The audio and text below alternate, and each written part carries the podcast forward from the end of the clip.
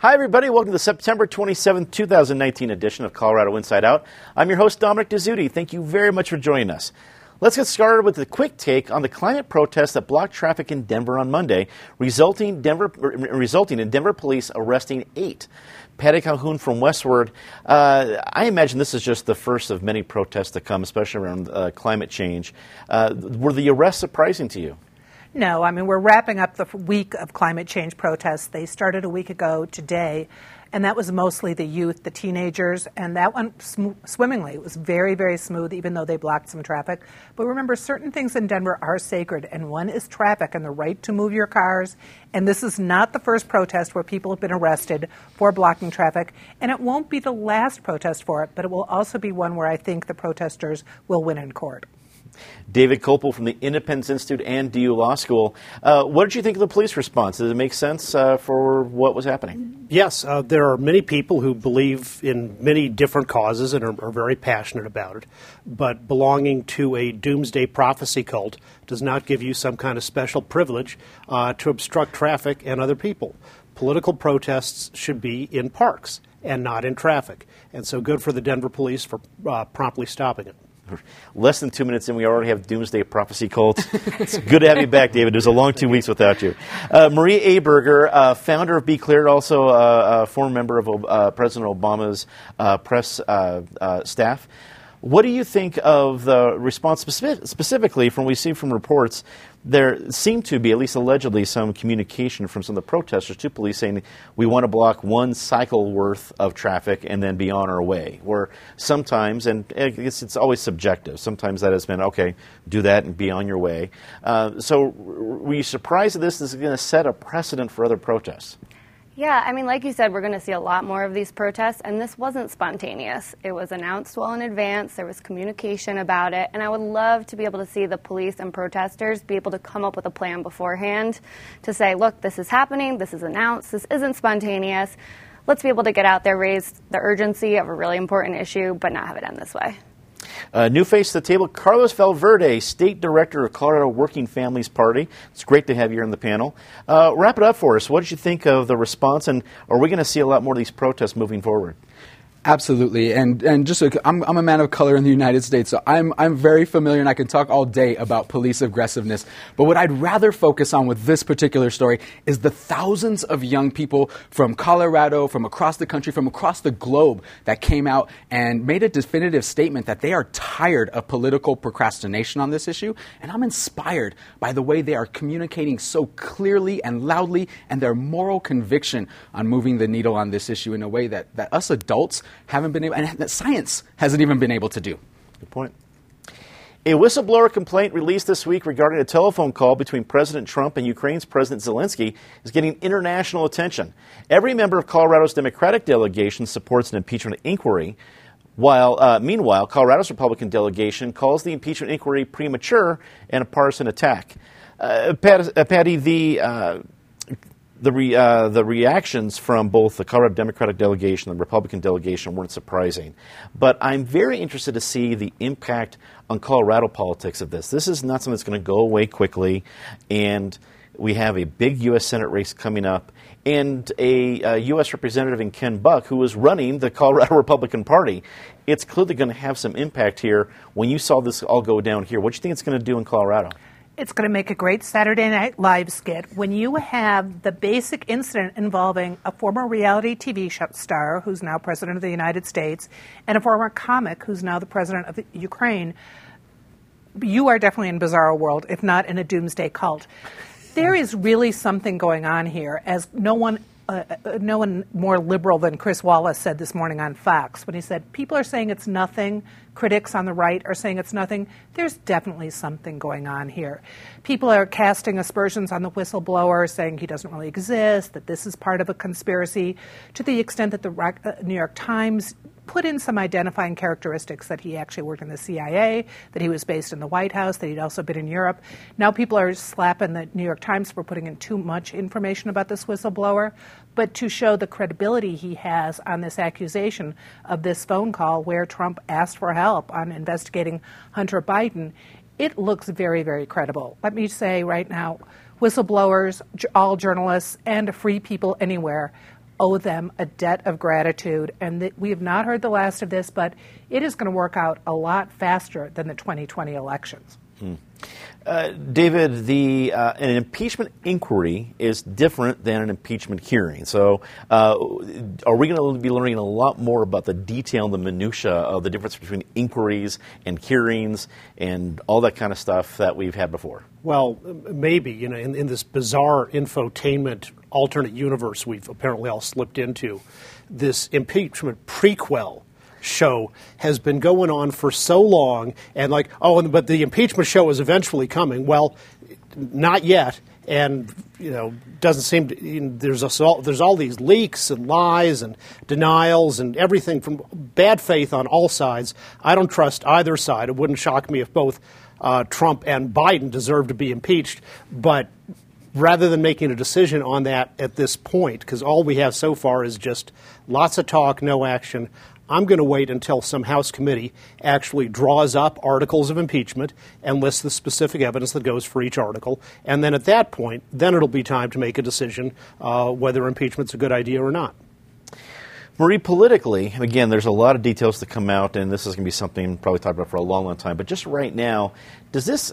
I guess I have imagined this gives a big uh, edge for Joe Biden. Is thinking if it's if he's already worthy of an international conspiracy, then he's probably the the most feared uh, opponent. Uh, does this help him in the primary, uh, which is always still a very crowded room? Look, I don't think so. I think this is a scary, scary attack for him, and it's an attack on everyone running for president, not just Joe Biden. And I think all the Democratic contenders need to step up and say that, that they all stand with him, that this is a gross abuse of power. I got to disagree that all we have here is talk. We have real proof of a crime. If you could remove the power of the party of the president and say, a president was on the phone trying to dig up dirt on a political opponent. I'm not going to tell you what party he's from. Everyone would say that's not okay. The president's out of control. And I hope we see, you know, the rest of our members of Congress step up and say, look, this isn't okay. Um, and I got to give a huge shout out to Jason Crow, who was part of uh, a really important op ed this week. Um, he joined with six other uh, freshman members of Congress uh, who are all from battleground states, all from national security backgrounds, and they said, look, we're not going to focus on how the political chips fall. We're going to do the right thing for the Constitution. And I think he was part of an important movement to turn the tide there. Carlos, let's bring it back to Colorado politics. You have Ken Buck, who's running the Colorado Republican Party. Uh, as a Republican legislator, he's calling this, uh, you know, a, a, a partisan uh, an issue. Uh, you also have in Colorado I think in our primary, Democratic primary, uh, Bernie Sanders doing uh, still very popular. He won back in 2016, likely has the edge at the very least right now. But then a lot of conversation and probably support for what's happening to or what could have happened to Joe Biden.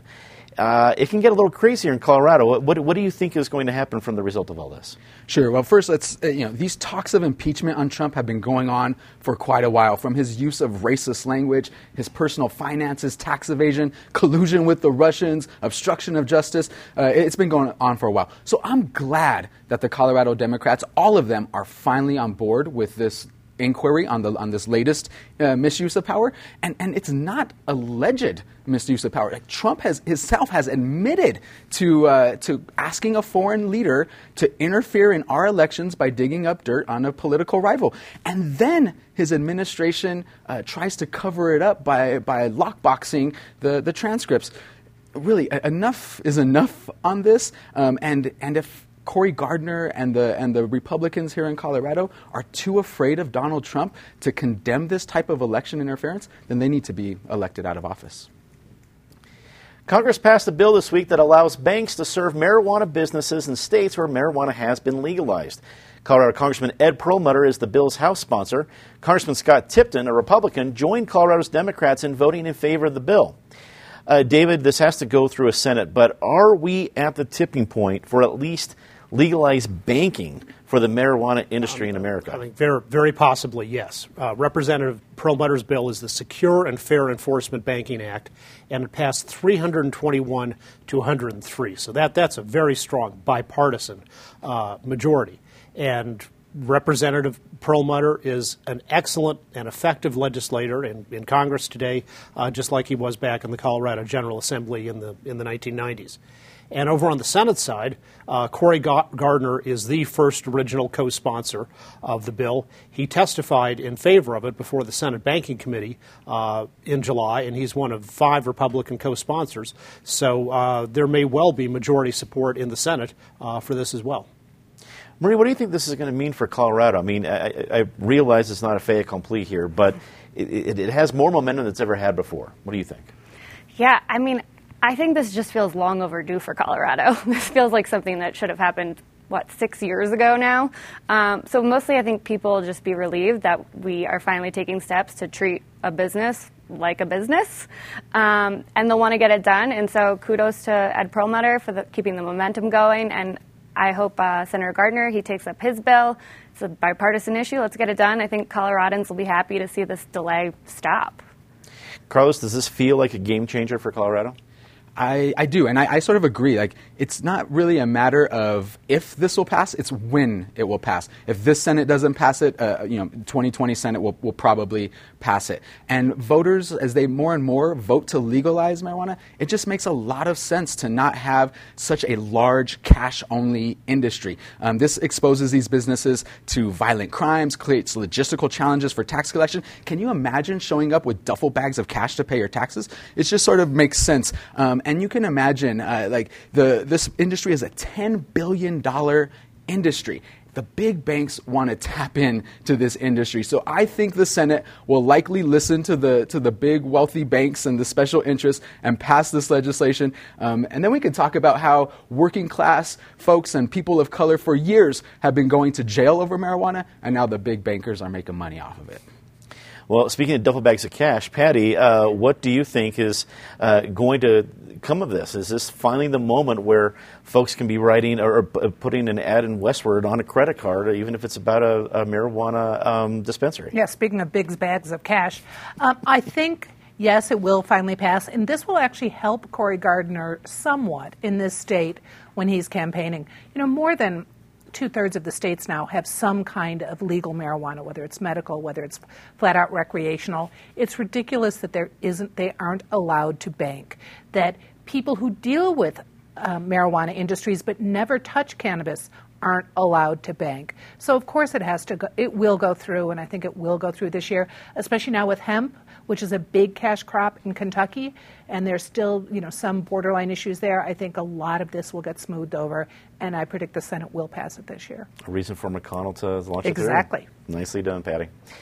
This week, the RTD board indeed reconsidered its no vote and this time unanimously voted in favor of providing its unused lot as a park for a potential National Medal of Honor museum. Uh, Marie, this was quite the turnaround from, I don't even know how many National uh, uh Medal of Honor Award winners. And, and we were correct before, there aren't any winners, but we were quoting an RTD board director. Uh, they are recipients, but um, this was quite the big turnaround to go from uh, a no vote to unanimously in favor of it. What do you think made the difference? I mean, RTD clearly stepped in it, um, and the public made that pretty clear. So, the bright side of this is showing the public your voice does matter. When you reach out to people who represent you, you can make a change, and look how quickly they turn that around. So, good for RTD.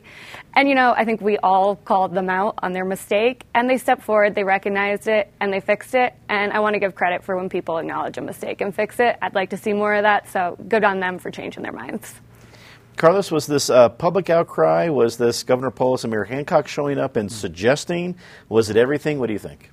Um, so for, I really like this idea of having this museum in our city and taking a gravel lot on Lincoln and Colfax and, and turning it into a park. I think parks and museums are just uh, things that enrich our city. But what I'm most encouraged is about two things. One, that the RTD board, who are elected officials, did not rubber stamp something from the administration that they didn't fully understand. And so they're taking their elected position very seriously. But the second point I do want to I want to make about this is that yes, the public spoke out, they made their voice heard, and they flipped seven votes to, to get a favorable approval of this proposal. And it's hard to get people. I'm a community organizer. It's hard to get people engaged in RTD issues and to get them to contact their, their RTD director. So I'm glad this issue got such attention and it got people calling in and getting engaged. I hope they get engaged in a lot more of the important transit issues uh, that RTD is dealing with. Here, here. I, I got to believe people uh, north of the city are going to be wanting to tap into some of that energy. If they can change their mind in a museum, maybe how about a train to the north? But that's a whole different episode. uh, Patty, uh, wh- what was the heaviest hand here? Uh, the governor, the mayor uh, calling up, or the public in, in, in ready to suddenly go to an RTD board of directors meeting, which I don't think anyone would do unless they lost a bet?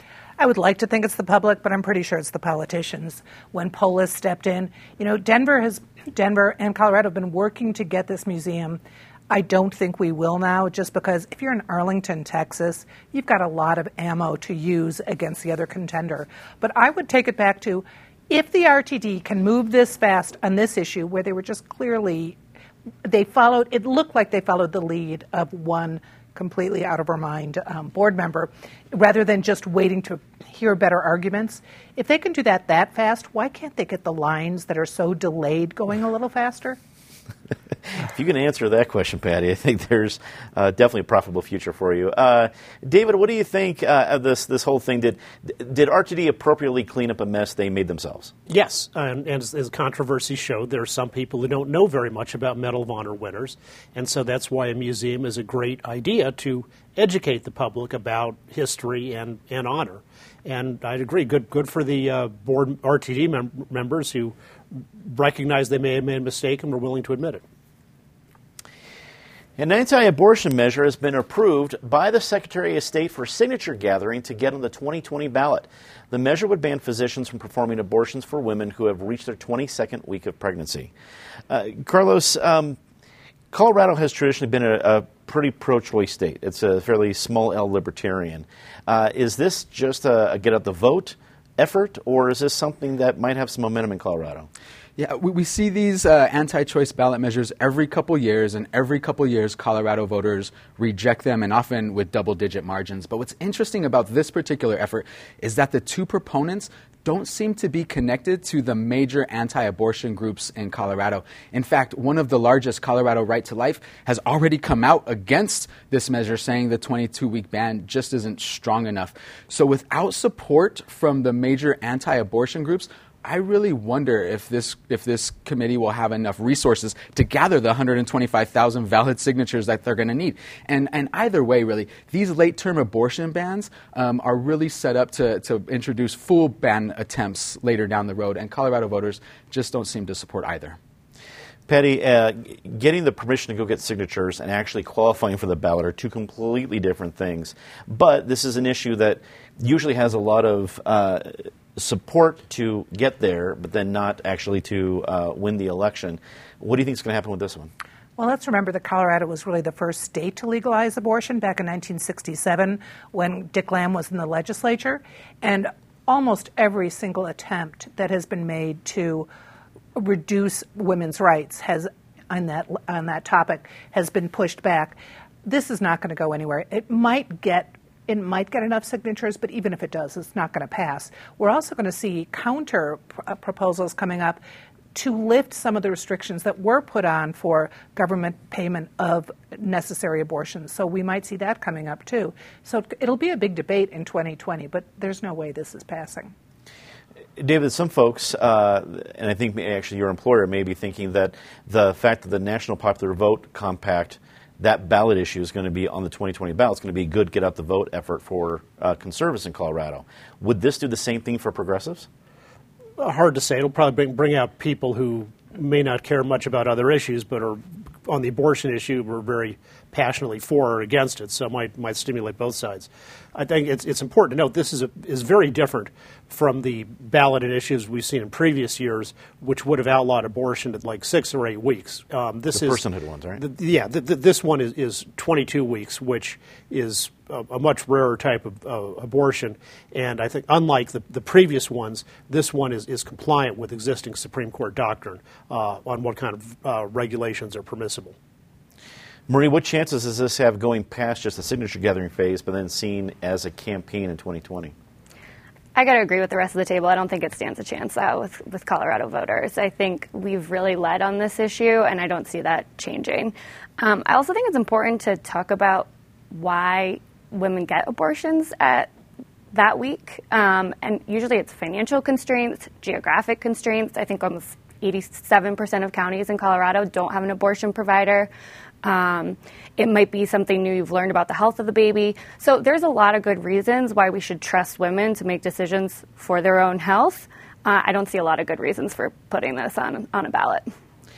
Well, we have a rare opportunity here to actually have time for a, a, a quick fifth topic, and we were talking about before the actual uh, show started, so this is giving us some opportunity. Uh, we have that rare moment in time. Uh, if, you, if, you, don't think you're living in special times, folks, Candi C. DeBaca, councilwoman, Denver City Councilwoman Candi C. DeBaca, uh, known for uh, various uh, controversial views, agrees wholeheartedly with David Kopel on, very, on one issue that the, that the city of Denver, the city and county of Denver, should elect the next sheriff of Denver. Uh, David, I'm going to start with you and go around the table. Uh, I was shocked to be able to say the sentence that you and Candi C. DeBaca agree on something, but is this the elect Denver sheriff's moment?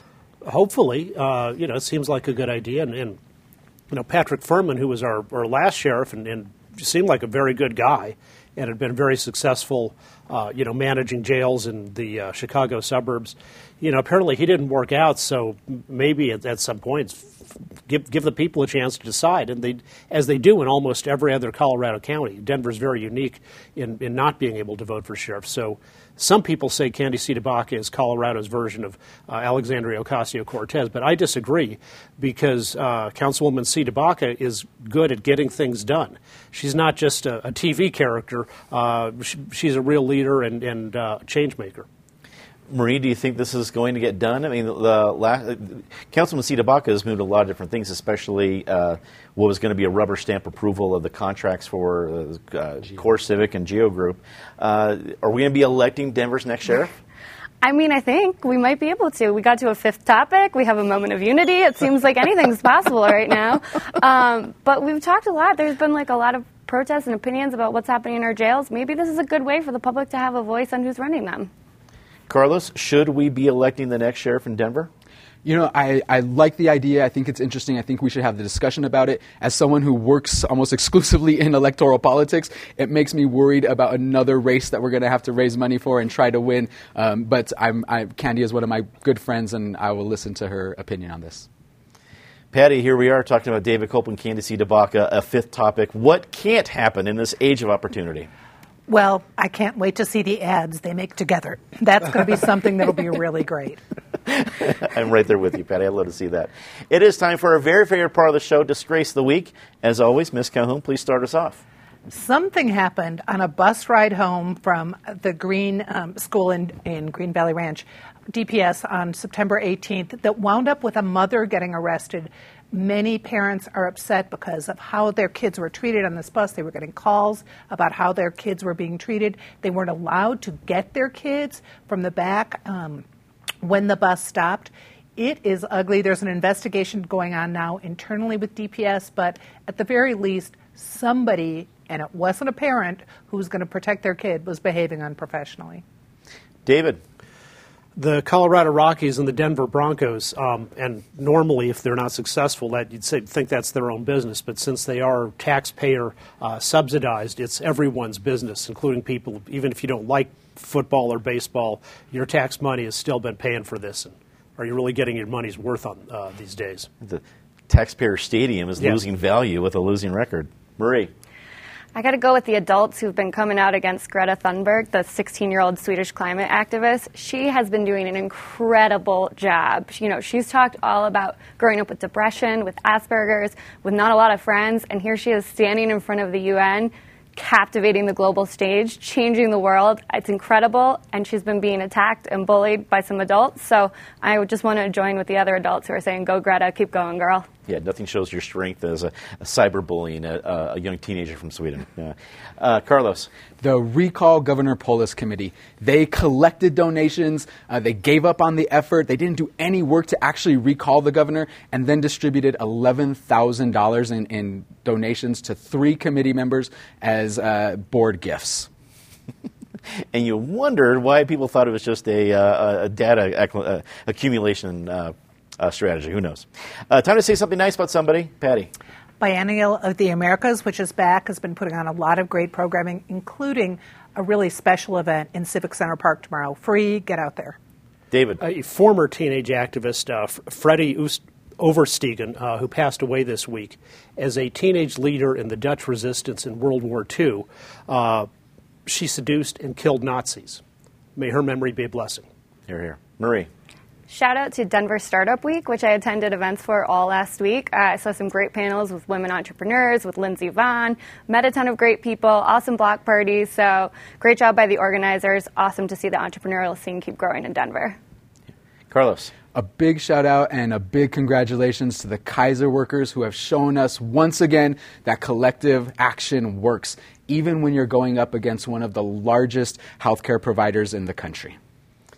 And before we go tonight, I've got a, a, a, very happy announcement. I am so proud of the show. Both Sides of the Story is back for its 2019 fall tournament, and it's going to be a humdinger, folks. We taped the very first four episodes this week, and next Friday at 7:30, Both Sides of the Story, a high school debate series, returns. Next Friday, Rebecca Chapman from East High School and Rhea Scarea from Mountain Vista High School debate if social media companies should be allowed to censor users on its platform.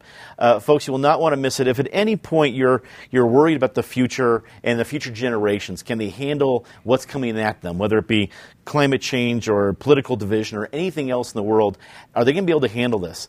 Watch both sides of the story. You will feel better about the future and that these folks can handle. These, these students from uh, eight different high schools from all around Colorado. We have uh, Manitou Springs, Cherry Creek, Eaglecrest, uh, Mountain Vista. Uh, let's see, uh, Georgia. Yeah, Holy Family. Holy Family uh, out in Broomfield. We've got all the different corners covered, and they do a great job. And I'll give a sneak preview. Some of these, while we call them preliminary rounds, I think could have very well been a semifinal round. And those semifinal rounds and how they're going to move on in the tournament will be in November. November. So Fridays at 7:30, both sides of the story. You will not want to miss it. For everybody here at Colorado Inside Out and CPT 12, thank you so much for watching. I'm Dominic Dezzutti. Have a good night.